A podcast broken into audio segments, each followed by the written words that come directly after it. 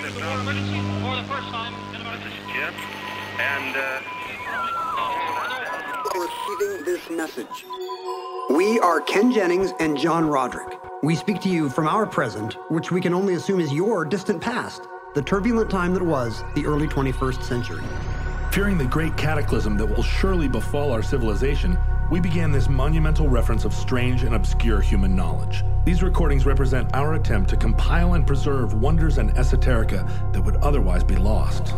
So, whether you're listening from an advanced civilization or have just reinvented the technology to decrypt our transmissions, this is our legacy to you.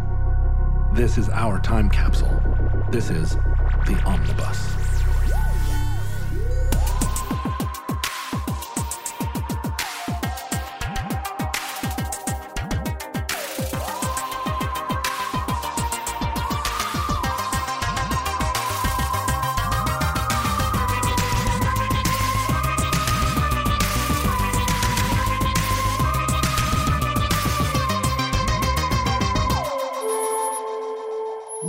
Accessing entry 1414.PS6301, certificate number 33935.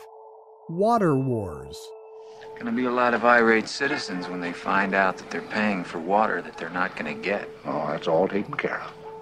See, Mr. Gibbs, either you bring the water to L.A. or you bring L.A. to the water How are you gonna do that? by incorporating the valley into the city. Simple as that. So, as you probably know, the western United States and the southwestern United States are naturally deserts. They aren't meant to really support life. Um, So, we shouldn't have packed like 100 million people into the Southwest, more people moving to Phoenix every minute. well, if you were going on whether or not that environment could support those people naturally without human intervention, absolutely we should not have done it. Unless we're all some kind of horned toad that licks dew off of cactus or something. Right, right. Those Which environments we are not. Our Uh, listeners, maybe. We, you and I, John, are not. I suspect, really, when I think of futurelings, I do think of them as horned toads. Uh, and that may be spe- speciesist. Are they human sized or are they toad sized? I think they're, yeah, I think they're they're three and a half feet tall. They're you're splitting the baby. Are they licking dew off of things like in that vivid word picture I just painted? They're sort of, yeah, they're sort of the size of Java Man, but with horns. I like the idea of humanity walking forward, you know, the right step, the right foot is ahead each time so you can't see their junk.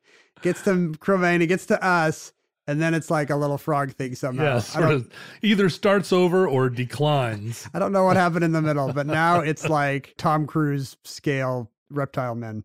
Well, they're definitely going to be able to survive if there is a uh, a dramatic climate change that sort of reduces even more the amount of water that is available in the southern part of the United States because it was already an environment that got less rain per year than Egypt.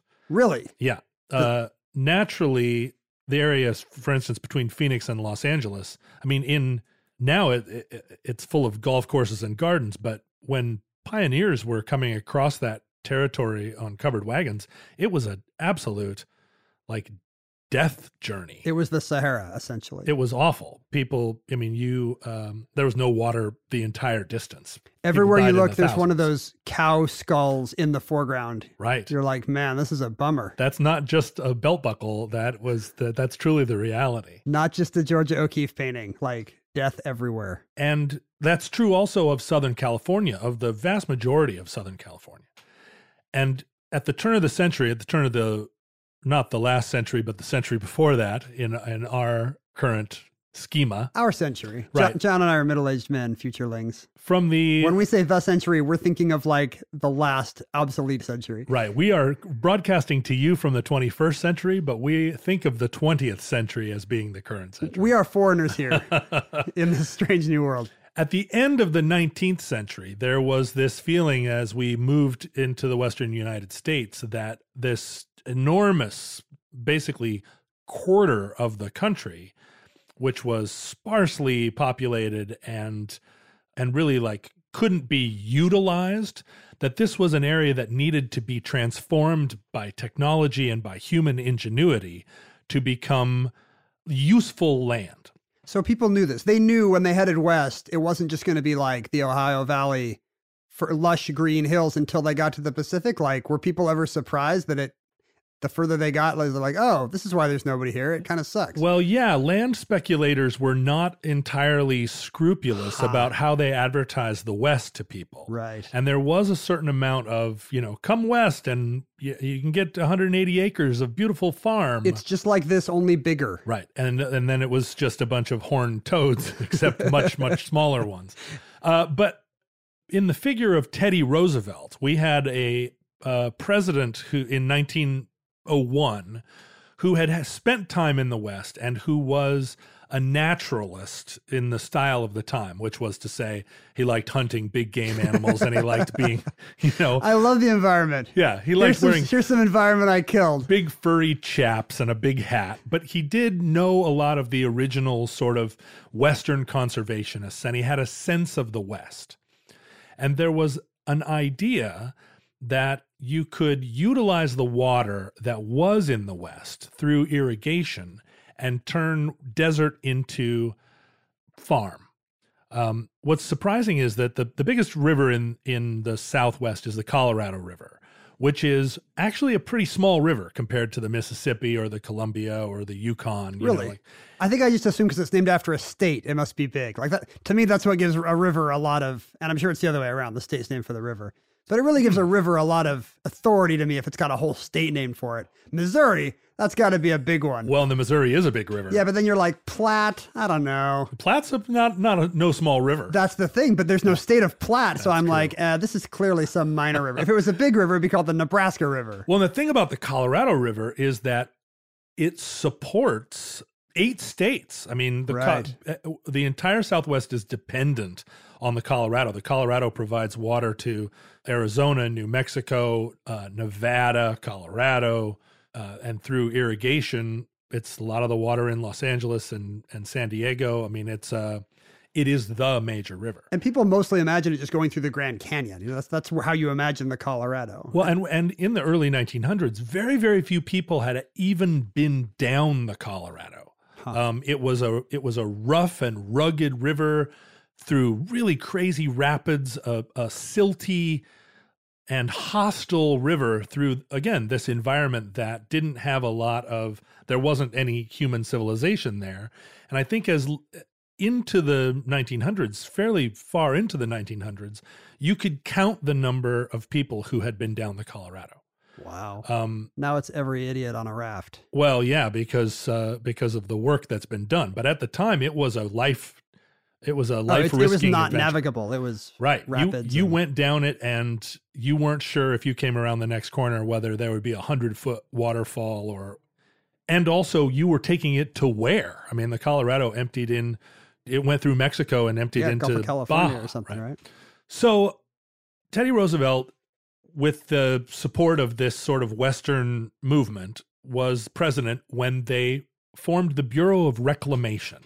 And the Bureau of Reclamation exists to this day What do they reclaim? they are reclaiming land by harnessing the water to reclaim. Now, I don't know. I don't know what they think they're reclaiming Yeah, it it's not, from. it's not like it used to be some lush uh, rice paddy that they're now. I mean, maybe in the, restore. maybe uh, like eighty thousand years ago it was, but it should be the Bureau of Clamation. the Bureau of Clamation. They just do claymation. They just do Gumby and Pokey cartoons. Rudolph. but it was, you know, this was a time when we were, when uh, human beings were embarking upon these major earth moving projects. The, the idea to build the Panama Canal, the idea to really massively terraform our environment to suit our needs. That's Uh, very interesting to me, you know, because at the time that was probably a conservation movement, you know, and today, you know, I don't want to get ahead of you here, but it, you know, I'm sure an environmentally minded person would have the opposite. Like I'm, I'm descended from my Mormon pioneer forefathers, you know, came to Salt Lake and they saw it as a matter of biblical prophecy that they would make the desert blossom like a rose, you know, Right. like that they would make it green and lush in, in a former desert place. And that was their idea of, uh, you know, that's, that's good land practice. And I think today we might be like horrified by the idea that you would move somewhere and then totally change the ecosystem. Like, that's not right. That's not how it's supposed to be. Maybe it's not sustainable. Like, you know, today that we're driven to horror by the same thing that would make the, the kind of terraforming that would make them sit up straight in their boots and feel good. Well, this actually, this schism actually existed at the time. Oh, And- really? Some and people were like, "Don't mess up the desert." There were generally, I mean, the mainstream conservationist mentality was like the one you're describing in Utah. Let's take advantage of of our technology to improve the wilderness and make it a sportsman's paradise. Let's Plant some potatoes. Right. And actually, the Sierra Club was kind of founded in this schism, right? John Muir was a friend of Teddy Roosevelt. John Muir. Muir, That's one of those names where there's no way to say it, so it sounds right. John Muir. It's probably some Scottish sound that like didn't quite cross the Atlantic right. Yeah, you want to say, like, if your name is Muir, just spell it M U R E. Why is it M U I R? What is that? Muir doesn't even sound like a thing. It sounds like a, a Star Trek alien or something. the Right. Muir have beamed aboard, Captain. So John Muir was an original guy, uh, one of these original conservationists that was trying to, to trying to convince the government in Washington to set aside. He wanted to save Yellowstone from being, I don't know, turned into an amusement park or whatever it was, uh, you know, from logging and mining Right. at the time. I've been to Muir Woods. Beautiful. That's they're very nice. We have him to thank for it. Nice job, Muir. But in the early 1900s, there was this sort of initial controversy in California where the, the proposal was to build what became called the Hetch Hetchy Reservoir, which was a dam to provide water for the city of San Francisco. And half of the progressives still thought of themselves as conservationists that supported this kind of project, right? We're going to we're going to dam this river, we're going to use it and its nature To right, benefit man. to benefit man. And half of the people I think had this nascent sense of like no no no we want to preserve and keep nature in its present state. And the what we would call conservationists now, the people that wanted to preserve it, lost the battle. And Hetch Hetchy was constructed. And it was it actually was a situation it kind of played into the election of Woodrow Wilson. But- Really? But, um it was a national issue. it was a national issue because it was sort of setting the tone for how we're going to use public land. I thought my generation invented pointless infighting on the left, but uh, no, no, it's always been there. It sounds like it's a, always a losing cause, maybe, to be the guy who's like, okay, this is going to be worse for people, but we should really not put in the reservoir. You know, because even if that person is right, like everybody is incentivized to be like, wait, so this is bad for everyone. You're just saying it should stay the way it is? Well, th- so the tune changes over time.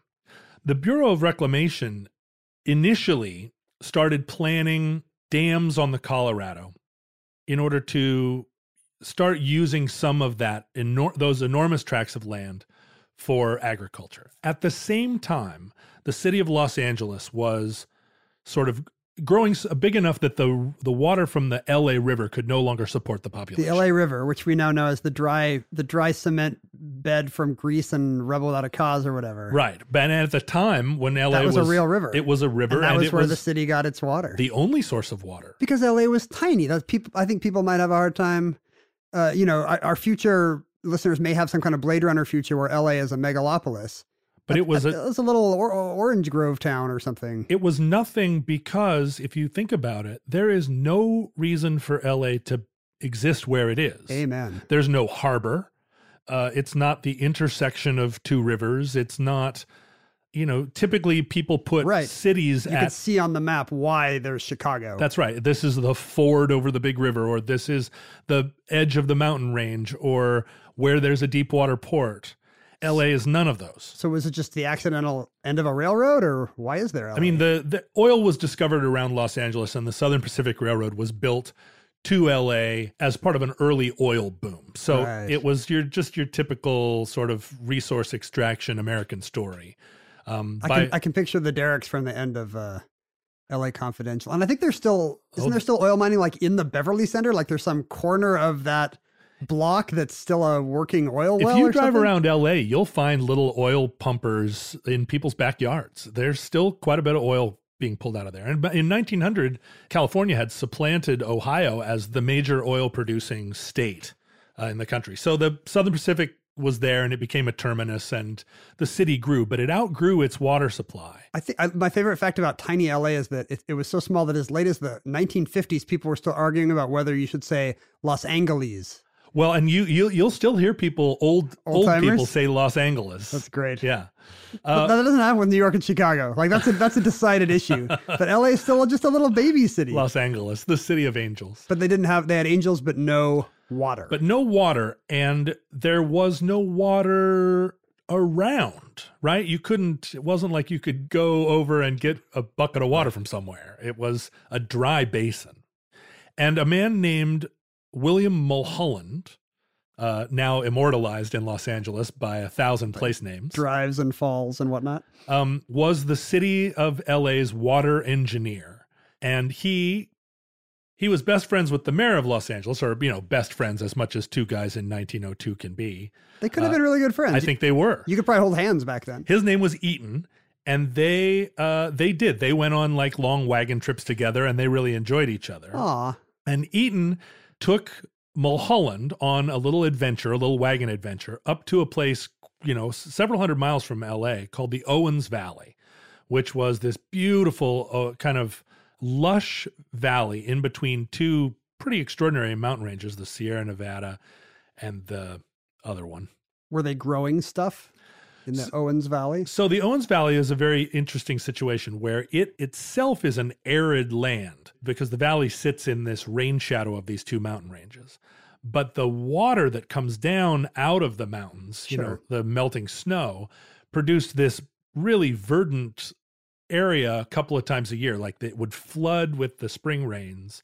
And then there was this, you know, very farmable kind of land, river bottom that had a, a beautiful river running through the middle of it that also then all summer long had high temperatures and lush sunny garden environment That's how ancient Egypt worked. Nile flooded every year. You That's get right. you get nice topsoil. You can grow stuff. Like we don't have we don't probably don't have a civilization if the Nile doesn't flood right. and the owens really was uh was kind of the nile of california so these two guys eaton and mulholland went up there and realized oh this territory is just occupied by some country farm people this water because of the altitude of the owens valley it's much higher than la and if they could take this water and aqueduct it down to LA that gravity alone was would be enough to deliver this water to LA without the use of pumps. Nice. And it would be an enormous undertaking to build this aqueduct, How, how far away are we? Is this like 100 miles? couple out hundred miles. Okay.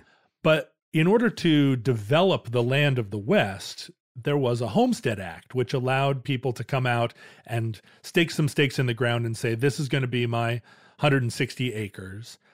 And along with the rights to the land, they also got the water rights to the land, the, the rights to the water that would enable you to irrigate your Right. land. And what kind of legal protections does that give you if the shady bad guys from Chinatown come in and want to aqueduct oil your water? Like were they were they protected or not? Well, they were protected, but they did not expect the sort of unscrupulous business practices of Mulholland and Eaton. Uh, big city slickers That's coming right. in. They came in and they started to buy the little farms. And along with the farms, bought the water rights. Ah. And it was a little bit of a false flag, right? They didn't they weren't interested in the farms. And they would come up to these guys and say, "Oh, well, you know, we'd like to buy your farm for a good price." And the farmers would sell, not thinking that they were gradually, these two were gradually acquiring on behalf of the city of Los Angeles and on behalf of Eaton himself, who was looking to make a profit from this did, whole. did he in the manner of He- early 20th century mayors, he made a good He really killing did. on this? He he bought all this land and then ceded the water rights to the city of Los Angeles, but you know became a major major landowner in the process. But little by little, they secured the rights to the water from the Owens River, such that then they surprised everyone with this proposal. Oh, we're going to take this river and route it into an aqueduct and take all this water to L.A. those water rights were probably not worth that much until suddenly the Owens Valley faces a situation where there is no more water. We got it all now. Right. And what was crazy was then the the price of real estate along the route of the aqueduct to LA, which had formerly been just desert land, Eaton and his cronies went to their little group of friends in LA and said, Hey, you should buy up all this desert in the San Joaquin Valley. You should buy all this desert in San Fernando Valley because we're going to run this aqueduct right through the middle of it. And all of a sudden, that's going to be that land is also going to have access to water. It's early insider trading. Pretty good stuff. When it comes to meat, quality makes a huge difference in texture and taste. And even though it might be better for you and the environment, a lot of the higher quality meat you find at the grocery store is just too expensive for most people's budget. Thankfully, there's ButcherBox. ButcherBox believes everyone deserves access to high quality, humanely sourced meat at an affordable price. That's why each month ButcherBox ships a curated selection of the finest cuts right to your home. Choose from 100% grass fed and finished beef, free range organic chicken, heritage pork, wild caught Alaskan salmon, and sugar and nitrate free bacon. No antibiotics, no added hormones, just meat the way meat should be. And right now, you can get two pounds of ground beef and two packs of bacon absolutely free, plus $20 off your first box when you visit butcherbox.com slash iHeart or use the promo code iHeart at checkout. That's butcherbox.com slash iHeart or use the promo code iHeart at checkout. So did the river? It was was it a? It's a raised aqueduct, so it doesn't irrigate stuff as it passes. Or? So it so the aqueduct was Mulholland, who was a self-trained engineer, Huh. designed That- and that's built. who you want. I know, right? Hey, can I get a self-trained engineer to come fix my foundation? He'd never built anything. And oh. suddenly he was building the largest water project in history, bigger than the Panama Canal. Wow. Uh, imported this giant pipe from Germany, built a lot of the aqueduct is is actually just a trench, like the water is open to the air, and mm-hmm. sometimes it's in pipes. And it heads down all the way, uh, all the way to Los Angeles. You can see it from I five. So to this day, that's where if you turn a faucet in L.A., that water is coming from the Owens River, a lot of it. And that aqueduct that he built in in the early 1900s is still in operation. It's still the way it, the water is is moved. and what about the people? I mean, that's a very happy story for L.A. What about the people in the Owens Valley? Like, what happened up there? Well, so their river dried up and their verdant uh, oasis dried up, and the Owens Valley became uh, like a desolate salt pan. I mean, they really, they really got, they got the short end of the stick on that one. It's a zero sum game. I mean, not always, right? I'm sure irrigation can really, you know, use water more efficiently in a lot of cases. But this is one where you can, if you're a certain kind of conservationist, you can really see, yeah, you can engineer water to do this, but here are the side effects you're going to get. Well, so in California, there have always been sort of two big stressors, and one is these megalopolises, LA, San Diego, San Francisco. They need a tremendous amount of water just to support their population. And the other is traffic. No, the other, well, that's a whole ep- different episode. But the other one is this Bureau of Reclamation project to gardenify the entire American West. California, through irrigation, through a separate project to use other water in California, irrigated what had formerly been just dry desert and turned it into the major food producing state of the United States. So this is like the Central Valley. This is That's right. all And- the lettuce and strawberries and almonds and whatever it is. So this was a separate project called the Central Valley Project, which was another one of these Bureau of Reclamation projects, like was happening on the Colorado River. So fast forward to the 1920s, Bureau of Reclamation has decided that what they're going to do is dam the Colorado River, and they start building the Boulder Canyon Dam, which becomes the Hoover Dam, Right, which we all know. Boulder Dam. Boulder Dam, right? But then for President Hoover, I guess, if you're Later on named for President Hoover. basically you just want to be in office when something uh, big gets built and by accident. I'm sure Hoover had nothing to do with it, but it was constructed largely during the Roosevelt administration. And this is, I'm sorry, the second Roosevelt administration, Franklin Delano Roosevelt. right. This was during the Great Depression when America needed a lot of big projects to keep people employed. And that was the whole sort of New Deal Democratic model was, well, everybody's out of work, so the government is going to build these big projects. And they started working on Hoover Dam. They also started working on Grand Coulee Dam and envisioned this whole uh, envisioned that the entire American West was going to be reclaimed, turned into fertile land by these giant waterworks. And they weren't dumb to the notion that they were interfering with the preservation of, of a natural ecosystem. Sure. What, what did they say though? They said that it was a cost benefit analysis. I that see. yeah, we were going to lose some salmon, but who ate salmon? Indians, and we were driving them off the land anyway.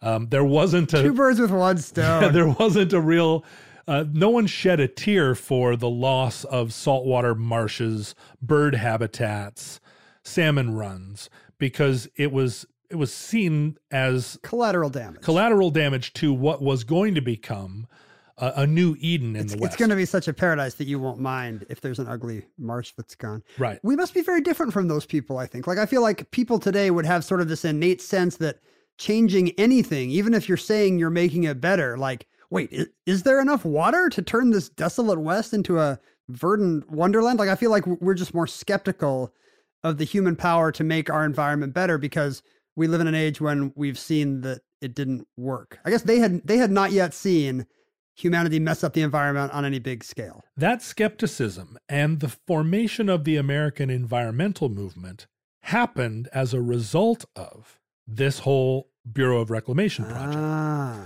So Hoover Dam was built, and all of a sudden we had abundant electrical power. Right, the, the it one of the collateral benefits was that we also had hydroelectricity. To this day, you and I live in a state with extremely cheap, clean electricity. It's the only reason that Las Vegas can exist. It's the only reason that Phoenix can exist. I mean, these places are well, powered Las Vegas would have to have more LED efficient bulbs on its giant cowboys and whatnot. Uh, it, no, even even with LED lights, without Hoover Dam, there's nothing out there. No reason for Las Vegas to exist. But these projects were Think what think what the East Coast would be if the mob had never, you know, come west. the, if the mob didn't uh, didn't control the garbage. like how many U.S. states would be controlled by the mob right now if Las Vegas had not formed? Well, and there and the Bureau of Reclamation and its relationships to Western senators and its relationship to Western ranchers and farmers, there is a kind of mob, not not actual mob, but a but there is a tremendous amount of crooked dealing in the sense that the water rights were subsidized for small farmers, but a lot of those small farms were bought in the same sort of process that they did it in the Owens Valley, Mhm. bought by larger concerns in order trading. in order to get the water rights. But the water is still subsidized because those little farms were you know they were small small farmers right? And so the actual cost of the water if it were at market rates would be astronomical. It would be impossible for people to grow strawberries in the middle of the Arizona desert because the water would be too expensive if it was at market rates, but it's subsidized by the government. And so you can't unplug this system. You can't apportion water more fairly in the West because there are all these sort of treaties and built in, like, this person has sort of primary access to the water by virtue of their early ownership of it and the person further downstream is only allotted a certain percentage of the water that comes through i mean so many different rules and regulations Water is weird because of the whole upstream issue. I mean, Right. you can really drink somebody's milkshake. You know, like you can you can turn off the tap essentially, like like Mulholland and Eaton did. right the, the colorado river no longer flows into mexico because we just take all the water before it even gets there and what can they do i mean there, there are treaties that say a certain amount of the water belongs to mexico but it never it never makes it there I've read about how uh, you know some of these giant lakes that were created in the Southwest, you know, Lake Mead and whatnot, that were you know just created with dams. You know, it's incredibly inefficient to leave big lake sitting on sandstone in 100 degree heat all year. You know, an incredible amount of that water now evaporates. Yeah. It did not before, or you know, it either sinks into the sandstone or it evaporates in the sun, and it's gone. It's not growing strawberries or almonds anywhere, and it's certainly not watering some poor Mexican guy's garden it just disappeared because we were like, let's have a lake and some hydroelectric power. Well, and what's interesting is that at the time, there was a theory which was called the rain follows the plow. and the theory So that theory, all I know about it is the forward name, and I'm pretty sure that's not true. the theory was if you irrigate the West and build farms and grow green plants, that the the off gassing of all of that dew and oxygen and the whole process will create a new ecosystem where the desert will become verdant. The water will will evaporate and form clouds and the clouds will rain and you will have changed the desert. I guess it seems a little less crazy. They're not just saying It's some mechanism I can't explain. As long as I plant crops, it'll turn nice and then there will be rain. Like they do have an idea. They had an idea. And I feel like if if if I had some NASA guy explaining to me that how that would work on Mars, I'd be like, "Oh yeah, yeah, you just start a water cycle." Right, you start a water cycle. But in It's fact, not it's not crazy. it, it, it wasn't crazy. It, it convinced enough people that they, A lot of people bought plows. a lot of people bought plows, a lot of people bought a lot of land, and a lot of people built a lot of infrastructure. And the idea was just that you could infinitely grow and plow and build, and the earth would follow your lead. Don't these guys have at least the basic Newtonian idea that water cannot be created or destroyed? I mean, like, where's all this extra water going to come from? If this used to be a cow skull desert, you know, there's only so much sleight of hand. What's funny is that right before the Dust Bowl, right before the Great Depression, there were several years where, which were the wettest on record. Oh, so they were like, it's working, it's working. And it was just when people were really entering into this part of the West and like, look at it, it rains all the time here. All you have to do is is drag a stick through the ground and throw some seeds in and look at the corn. And so people went bananas and they thought that the rain follows the plow was working and they thought that this was a wet environment. Just an accident of weather. Yeah. Like, think what a different country we'd be living in if those had been three dry years. Right. And they're like, this doesn't work. Everybody, let's go back to Missouri. Well, and what happened was that they plowed up all of this grassland, which did which the earth had been held in by grass, basically like wild grass for millennia. Right. I assume we needed that prairie for something. Yep, that was just like prairie for buffalo and and uh, little foxes or whatever it was that were running around. During the antelope play. That's right. Uh, and then those wet years were immediately followed by severe drought years, which coincided with the Great Depression and produced this environment where nothing was holding that topsoil down. The grass was gone, the, everything was denuded to make farms. And then the wind picked up and it basically picked up the entire prairie and just turned it into a big dust storm. I wonder where it went. Where'd all that dust wind up? Like, is Nebraska now in like Venezuela or Portugal or something? Yeah, I guess it went up into the air and rained down probably on Los Angeles, or maybe maybe it all went into the Mississippi. That's true. Maybe it just went out to sea. But so this, but this idea actually did produce this world that we live in now, a city of Phoenix that's two million plus people, Should not even be there. the city of Las Vegas. The fact that Los Angeles is uh, like a megatropolis of 12 million people. And this is in our day has been intensified by the accident that um, circulation slows down as your body ages, which means old people seek out, like stones rolling downhill, they seek out a, a warm climate. Mhm. So, you know, the pioneers would have looked at Phoenix and been like, pass, this is terrible. This is a hell on earth. You, then you turn 80 and you're like, Phoenix, eh? You know, that'll warm my old bones. Well, and what so that was all happening in the 50s and 60s. People were colonizing Phoenix and Las Vegas. They were u- utilizing this water and they were being really encouraged to do so by the Bureau of Reclamation and the government and land speculators saying like this wealth will never end. Like head west, my friends.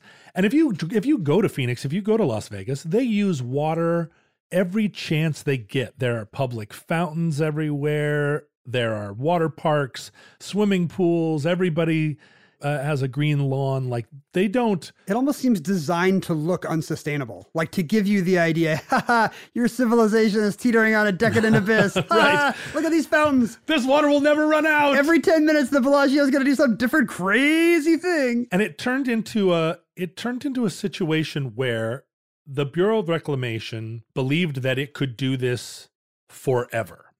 And they got into a strange competition after World War II. The Army Corps of Engineers was empowered to begin doing civilian improvement projects, dams and locks and dredging. The Corps of Engineers had all this technology and all this power to build. And in a way, the Corps was set up in competition with the Bureau of Reclamation because the Corps also wanted to build dams and could build dams without needing to pay for how the dam was going to be used or you know they didn't have to fund the dam or dictate the way the water was apportioned, the Corps could just go build a dam because they're the army. because they're the army. And then they could hand the dam over to the Bureau of Reclamation and say, okay, we built it. You guys figure out how to use it. so did we get lots of extra dams? So we have a lot of dams. There are 1,200 plus dams um, built as a part of this project. The Central Valley Project harnessed all the water of Northern California to turn Central Valley into this, I mean, the breadbasket of the United States. Sure. Um, the uh, Columbia River was dammed so many places in its run that it is basically, I mean, from the Dalles up is just a series of reservoirs. Uh, the Columbia River project is the largest water harnessing project in the history of mankind. And it Wow. turns it turns all of the American West or uh, the Northwest into farm, where it also should have just been wasteland. Well, forest, right? No, no. I mean, Eastern Washington, Oh, Eastern, Eastern Oregon, Washington, those I things see. are just like Sure. they should have just been dunes. It's only wet here to the mountains. And this continued all the way into the 60s. And the head of the Bureau of Reclamation was a man named Floyd Dominy. And he was one of these Western characters that wore a bolo tie and very unapologetically stood up and said, Nature should be conquered by humans. We are making the world a better place. And if you stand athwart our dam project, then you are standing athwart history yelling stop. That kind of F nature stuff, you know, really, it's a relic of a time when nobody had seen that go bad, I guess. Like when nature's only an enemy, you know, you only have to think about nature when it's screwing with you. You know, earthquakes, storms, hurricanes, tornadoes, floods, famines.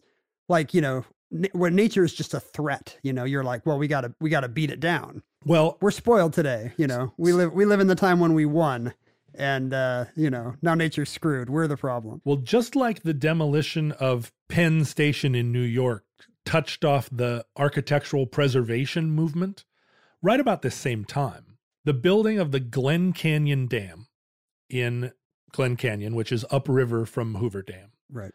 touched off this exact sentiment that you're feeling. Glen Canyon was this incredible, incredibly beautiful, remote natural environment full of, you know, if you see pictures of it, all these sort of sandstone tubes, this narrow river running through this very deep canyon. Not very many people had ever experienced it. Again, a countable number of people. It's the had- kind of place where James Franco leaves an arm behind. Exactly. It's the kind of thing that it, when you make the argument against natural conservation, it's not a place that very many people could get to. You had to be a real adventurer to see it. But the people who had been there were astonished by its cathedral like beauty. So there's a kind of calculus you have to do. We could bring in 20,000 people here on houseboats and motorboats. Or do we really want Or do we save 20 this? people to see just this an amazing one of a kind thing? Yeah, like like this group of lanky, rich REI board members who get down there a couple of times a year and have a religious experience. But when they built Glen Canyon Dam and Glen Canyon was flooded, there was among the Sierra Club world a tremendous sense of loss. And then Dominy and his Bureau of Reclamation started proposing further dams that got closer and closer to the Grand Canyon. And it Was a bridge too far? A dam too far, a I dam guess? too far. The idea that they were going to dam the Colorado River and fill up the Grand Canyon with water, which none of those dams actually would have done. But as they edged closer and closer, and I think Dominy would have happily filled the Grand Canyon with water. That was he had he had no compunction about it. That was his secret dream. Ever since I was a little boy, I've wanted to turn the Grand Canyon into a narrow bathtub. Now let's take a break there and we'll come right back.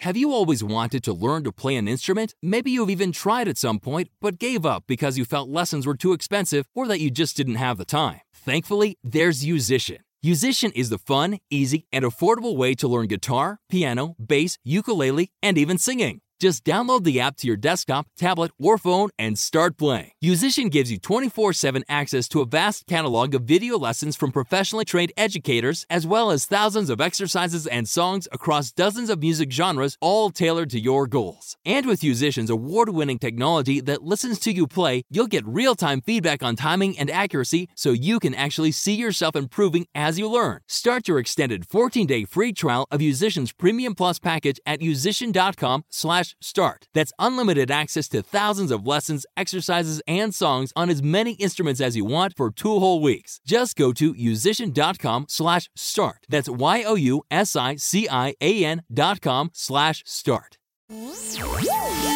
So enter a man named David Brower, who is president of the Sierra Club. And he was one of the lanky, rich white people who had been down in Glen Canyon. And he felt like he had had the opportunity to stop the building of the Glen Canyon Dam and somehow just got bamboozled and let it happen under his watch without protest. Can you imagine if that is your great regret? Like for most of us, it's, you know, the person we didn't ask out or whatever. And for this guy, it's like a whole, you know, the most beautiful place on earth is underwater Yeah. forever because of his little disappointment. and he he felt personally responsible. Now he's, you know, I don't think he is. We don't blame him, But he was haunted. but he was haunted by it, and so he really started putting up a stiff resistance to the building of the Marble Canyon Dam and subsequent dams up the Colorado.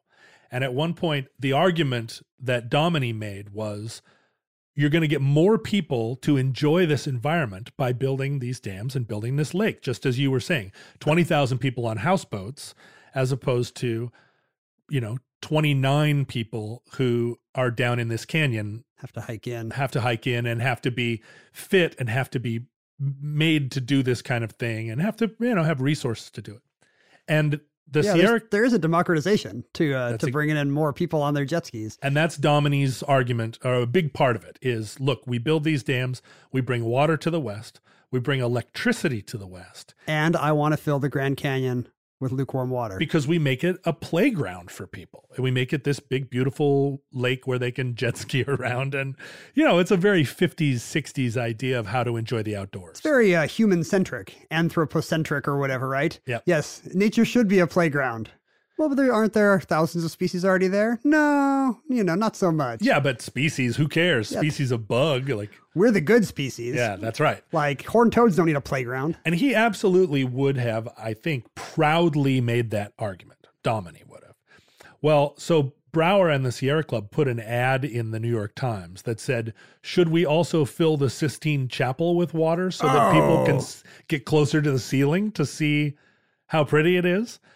And it infuriated people. There was a lot of backlash. You got you got a lot of damn backlash to the damn construction. it got real it got real testy but this was during an era where there were all every kind of proposal you could make to dam a river was under consideration including channeling the Columbia River down through Oregon to California building a giant aqueduct that routed the water of the Columbia down to California to to further oasify I the love California I love this vision of mid-century America where everyone is just sitting around dreaming of bigger and better dams. yeah Like today, you know, those same guys would just go buy a pickup or something. They'd go, they'd have a midlife crisis and buy a sports car. But back then, you were like, I wonder what I could dam up. There- there's a How many national parks can I put underwater today? There's a story about Mulholland uh, where early on he was just kind of an administrator, a water administrator who really wanted to encourage. His mission was to encourage LA to stop growing. Like we don't have the water to make the city big. People need to stop coming here. And then the day he saw the Owens River and got the idea of that uh, waterworks in his head, he immediately developed a total messiah complex and was just like i shall bring water to the people. To and, my people. and from then on he he was the biggest booster of la and when they when they finally opened the gates on his his aqueduct and water kept started flowing there was a huge crowd there that day. There were speeches prepared. There was a big you know a whole program.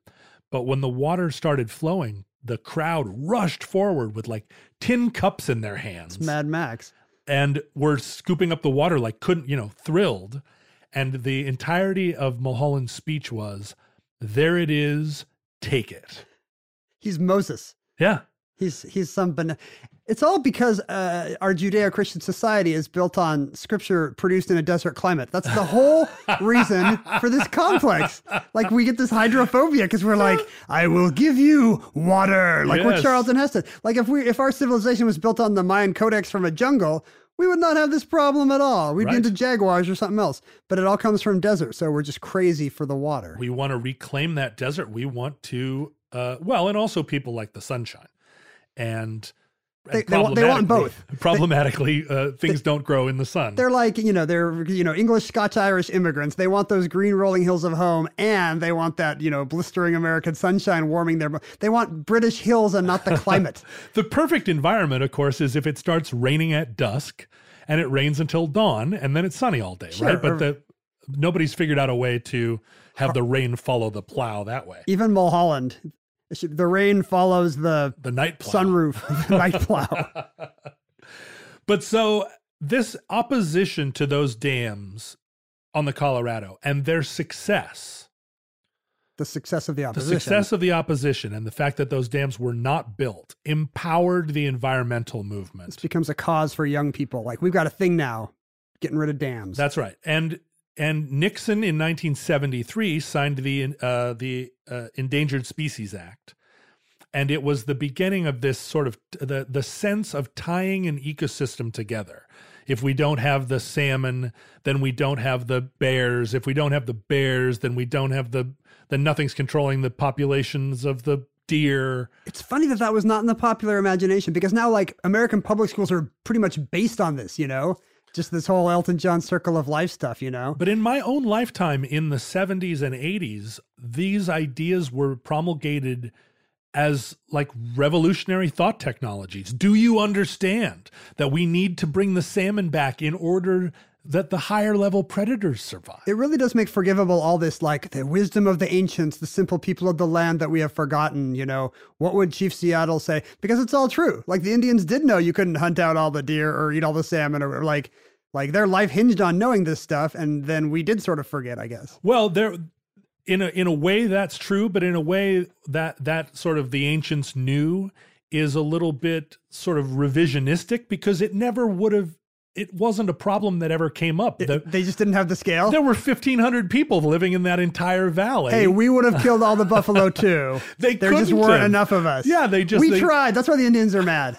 We tried to kill all the buffalo. We couldn't do it. it never even occurred to us we would have done it if we'd thought of it.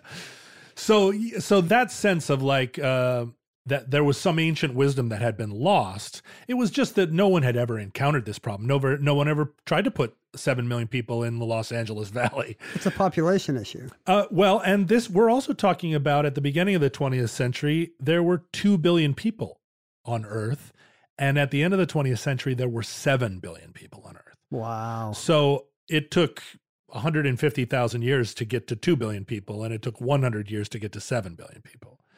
So all of these issues are happening within the space of a dramatic explosion in population, a need for food to be produced, a need for electricity, which didn't exist in 1880, but uh, by 1980 was the thing that was keeping us all alive. And air conditioning also plays a role in this too. Sure. Like, you know, it's not, Phoenix is not unlivable anymore as long as you can make your living room a little cooler and the outside of your living room a little hotter. Yeah. It'll all work out. And that's all happening because of the power from Hoover Dam. Well, we think now it's a humanitarian issue, right? Like making sure now that we have all these people, now we have to produce enough crops for all of them.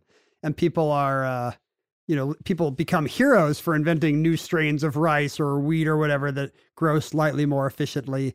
At the time we were doing all this stuff with that as our goal, we didn't even need to. We didn't even have those those billions of people yet, and we were still, you know, redrawing maps so we could get a few more strawberries or almonds or whatever. Well, another famous quote of Mulholland, which is a little bit uh, recursive, uh, he said, If you don't build it, you won't need it. The rain won't follow the unplowed plow. So now we have all these millions of people that we are trying to support with water that isn't really there.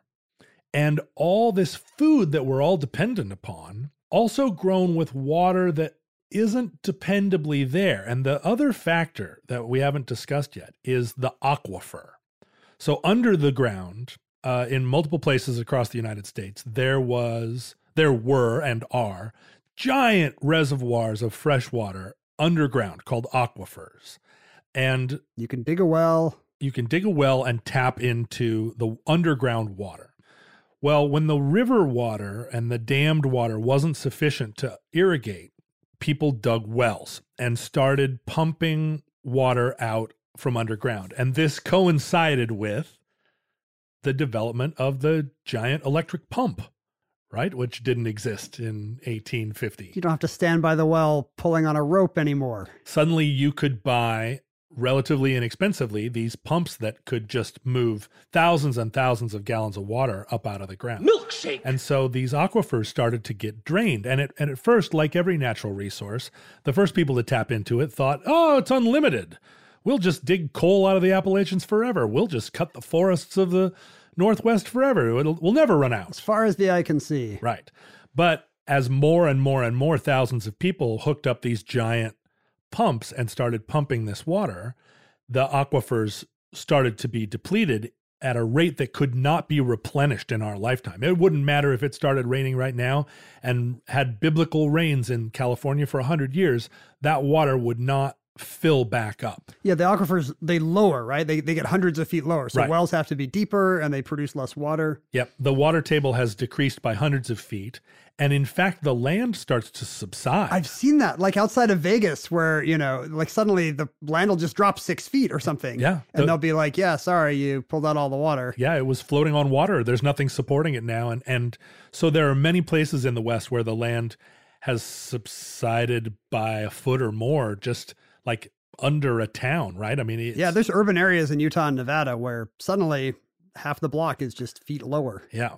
So those aquifers can't be replenished, and right now we're living in early 21st century. We're living in tremendously borrowed time because we don't have we don't have any way to get water to the millions of people in LA and San Diego, etc. if the Colorado River runs dry.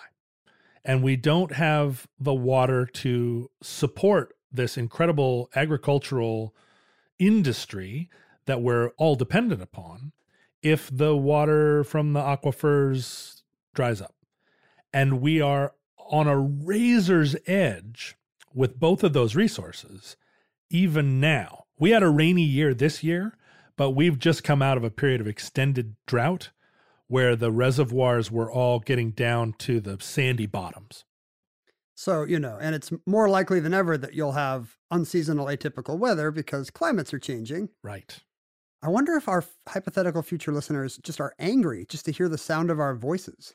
Like we're the ones who were partying on borrowed time. Right. We, benefited by using all these uh, resources that were not sustainable. I mean, I take six baths a week. sure, I'm taking. I'm in a bathtub right now, John. Like, could you can you get my back? We both are. We're both in twin bathtubs, side by side. John's head is where my feet is, and vice versa, which is Yeah, how we always make these right. recordings. Uh, and yet, we're talking to people in the future who probably sell their preteen daughters for uh, a ladle full of uh, dirty water. Well, they, although they may be uh, cold blooded, sun bathing uh, super amphibians who, or maybe they're great, great, great tunnelers and they're down 2,000 feet down in, in fresh, cold, clear water. They live in the water table. They are also listening to us in bathtubs. The problem with evolution is it's so slow. You know, Yeah. like it, it can it can take twenty years for us to uh, totally change our lifestyles and need electricity or deplete a water table or whatever. But you know, It'll be evolution is going to take years. thousands yeah. unless you get mutation. That's why you really need a good radioactive war every now and then to kickstart the weird evolutionary changes that man will need to survive. Yeah, and I think that I think that we are putting so much stress on this system right now, and it is it is still argued. Both these sides are still arguing. Sure, there's plenty of, you know, what's the ar- argument going to be? Let's like not make enough food? Right. Like it's very hard to uh, to back it off. If you drive down I 5, there are billboards all along the way posted by angry farmers who seem to feel, if you read their billboards carefully, seem to feel that that irrigation water and that water table water was always there. That was their God given right.